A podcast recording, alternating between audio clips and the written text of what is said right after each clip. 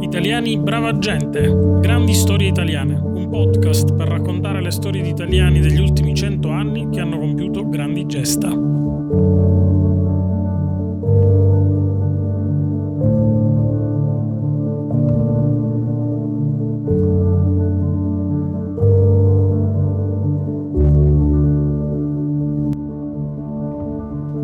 Benvenuti e bentrovati. Io sono Roberto Chibero e questa è la seconda puntata del mio podcast Italiani Brava Gente, grandi storie italiane.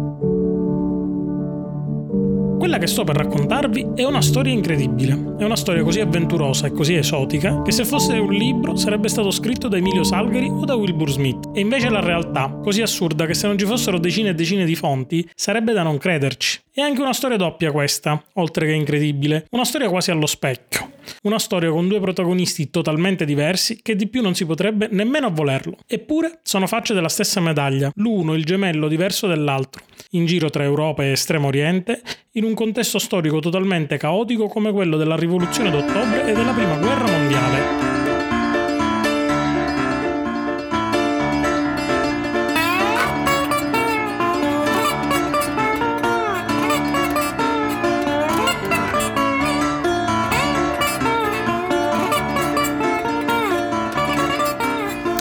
Confusione di quegli anni è tale, soprattutto in Russia, che ad un certo punto della storia entrano in scena persino la rivoluzione dei boxer e la concessione italiana di Tianjin in Cina. Ma andiamo con ordine. Partiamo prima dalle persone, dai gemelli diversi. Da un lato c'è il tenente Marco Cosma Manera, militare di carriera che preferisce essere chiamato Cosma da quando questo nome gli ha salvato la vita. Dall'altro abbiamo il ragionier Andrea Compatangelo, beneventano di nascita ma residente a Samara, Russia. Entrambi sono mossi dal dovere, dal concetto di patria, dall'amore per essa, molto prima che questa avesse la forma che conosciamo oggi. Può suonare risorgimentale, può suonare vuoto, può suonare poco comprensibile oggi, ma allora era un concetto cristallino, perché permetteva di liberarsi dal gioco di una potenza straniera che non ti faceva adoperare la tua lingua, i tuoi usi e in una parola non ti permetteva di essere come eri.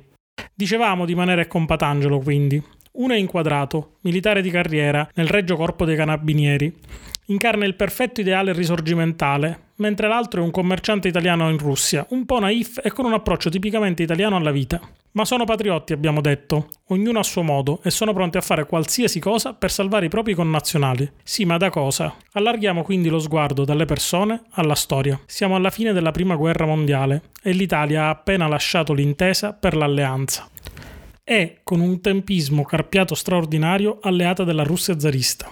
Contro c'è l'impero austro-ungarico composto da un esercito di leva, raccogliticcio e male equipaggiato. Sono tanti i fanti costretti alle marce sulle pianure sterminate della grande madre Russia, e sono soprattutto veneti, trentini, giuliani, dalmati, istriani vengono considerati dall'impero austro-ungarico carne da cannone, mal tollerati sudditi che hanno quello che meritano, un fronte di guerra tremendo e una morte ancora peggiore. L'esito tuttavia è scontato. Il rullo compressore delle armate bianche guidate dallo zar Nicola Romanov è terribile ed efficiente e asfalta in poco tempo un esercito senza logistica e incapace di comunicare al suo interno per le cento lingue diverse che si parlano e mentre l'impero austro-ungarico si dissolve come neve al sole, intere divisioni vengono catturate e portate nei lager della Siberia.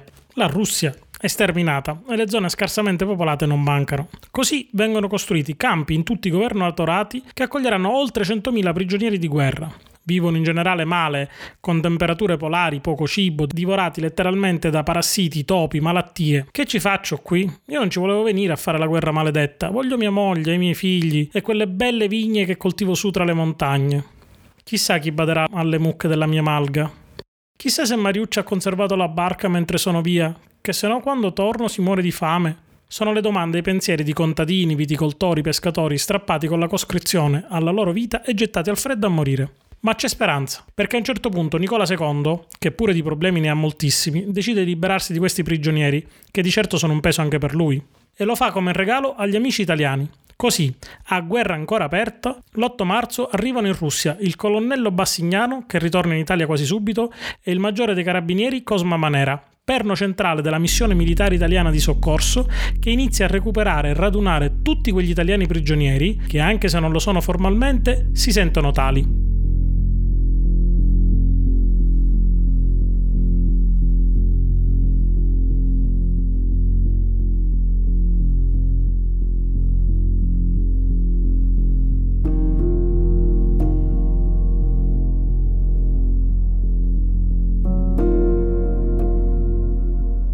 Qui, come in ogni libro d'avventura, che inizia il caos. Da un lato, la rivoluzione bolscevica investe in pieno la Russia e lo zar Nicola II cade vittima dei soviet di Lenin e di Trotsky. L'armata rossa, ancora debole in verità, deve scontrarsi ovunque con le armate bianche fedeli allo zar e con la temibile legione cecoslovacca che arriva ad un soffio dal liberare lo zar prima della sua esecuzione, soffocando definitivamente la rivoluzione di ottobre. Dall'altro lato, le potenze europee che non vedono di buon occhio il sollevarsi delle masse popolari e decidono così di fare l'impossibile per fermare il nascente governo, inviando consiglieri militari, armi e equipaggiamenti. Manera è riuscita a spedire a casa diverse migliaia di italiani in pectore, ma l'inverno è arrivato e ha ancora con sé 2500 uomini. Di portarli verso occidente non c'è verso, non ci sono mezzi, non ci sono navi, a piedi non arriverebbero vivi a casa. Capisce allora che l'unica strada è arrivare in treno fino a Vladivostok, nell'estremo oriente, e da lì nella concessione italiana di Tianjin, dataci per aver aiutato la Cina durante la rivoluzione dei Boxer crea così la Legione Redenta, cioè ormai composto ufficialmente da italiani, dando patenti autografe di italianità a chiunque si fosse unito. Esatto, i documenti ufficiali vengono messi sul campo dal maggiore, che poi alla spicciolata piazza un gruppo qui e uno lì sulla transiberiana con direzione est. Da lì, con tutto bloccato, raggiungono la Cina a piedi. Esatto, a piedi. L'abbiamo detto che è una storia incredibile, no?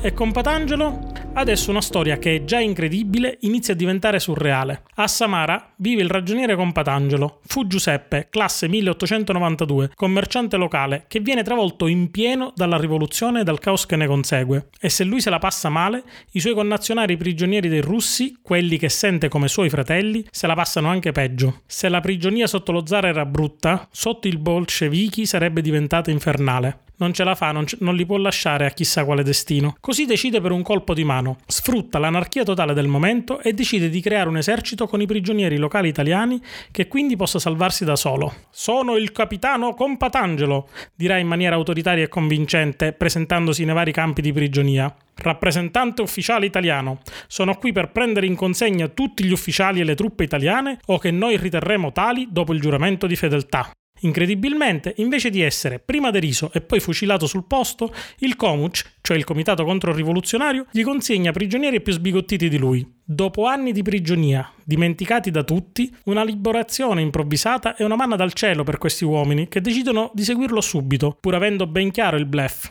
Decide così di radunare tutti nel battaglione Savoia, bandiera sotto cui raccoglie i primi 80 uomini che riesce a salvare. Ben inteso, di battaglione all'inizio non ha nulla, ma molti sono militari, sono determinati, sono induriti dalla guerra e in quel momento vengono aiutati dalla legione cecoslovacca, parte del Komuch, cioè la forza ri- militare controrivoluzionaria più forte presente in quel periodo in Russia. È l'unica ad impensierire insieme ai cosacchi l'armata rossa. Mosca non lo dimenticherà, ma questa è un'altra storia. L'armata rossa arriva quindi a Samara, e anche se appena nata ed è lontana anni luce dal temibile esercito che sarà negli anni 70, è presente in forze. Gli italiani resistono al bombardamento di artiglieria, ma devono ripiegare. A occidente non si può più andare e l'unica strada anche per loro è la transiberiana e poi la concessione italiana in Cina. Così Compatangelo non ci pensa due volte, si procura una vecchia locomotiva e con il suo aiutante di campo minano tutto quello che è possibile fare esplodere. Vogliono fare terra bruciata. Poi, raccolgono fucili e munizionamento e partono nella notte artica con 50 gradi sotto zero.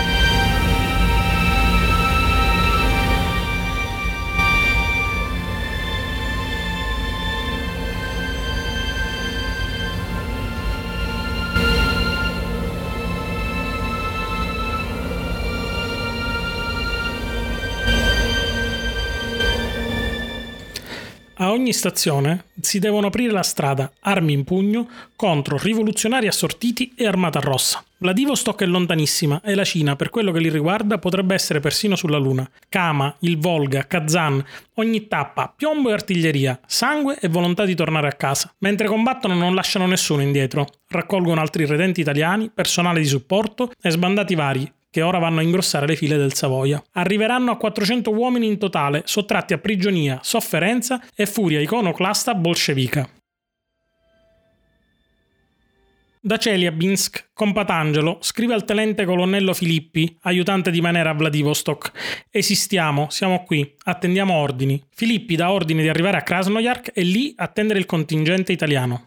L'ultima battaglia dopo un viaggio di oltre sei mesi dove costruiscono persino un treno blindato con mitragliatrici mobili di supporto e a Krasnoyarsk. E se questa storia vi è sembrata fin qui surreale, adesso diventa degna del teatro dell'assurdo. Compatangelo scende dal treno con i suoi, occupa mano militare il municipio e instaura una dittatura militare che controlla bolscevichi e controrivoluzionari, issando sul municipio la bandiera dei Savoia. Qui incontrerà le autorità italiane nella persona dell'ufficiale Fassini Camossi e iniziano a volare le scintille. Compatangelo si sente tradito. Fassini pensa di avere davanti dei masnadieri di Ventura alla ricerca di facili guadagni. La verità è nel mezzo, tra il cuore del ragioniere e la ragione di stato dell'ufficiale. Manera è quindi il mediatore che dà una svolta alla situazione. Compatangelo e i suoi partono per Vladivostok dove saranno assorbiti nella legione italiana, che diventerà poi così legione redenta. Non sarà facile e l'Italia accetterà solo con riluttanza molti dei suoi figli, che verranno guardati per lungo tempo con sospetto proprio per la loro provenienza da territori non ancora sotto il dominio italiano. Compatangelo scompare, così come era arrivato. Prima viene allontanato e poi dimenticato per amor di patria. Alcune voci lo vogliono coinvolto in nuove avventure nella rivoluzione cinese altre parlano di una vita tranquilla a Shanghai. Tutte però dovrebbero essere concordi sul fatto che centinaia di italiani sono salvi grazie a questi due uomini, così diversi eppure così simili. Due grandi eroi italiani che non hanno dimenticato i propri fratelli.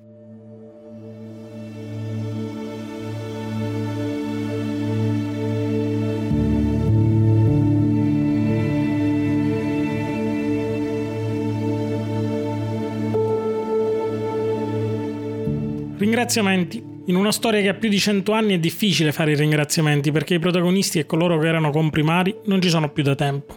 Si possono però e si devono ringraziare gli storici che con le loro fonti hanno contribuito a dipanare una storia incredibile come quella appena raccontata. In particolare grazie ad Alberto Caminiti per aver approfondito in modo così puntuale la storia della Legione Redenta. E infine un altro grazie immenso va alla mia famiglia che con pazienza e gentilezza tollera il tempo che sottraggo loro. Risentiamo tra qualche settimana per la prossima puntata. Direzione Vietnam.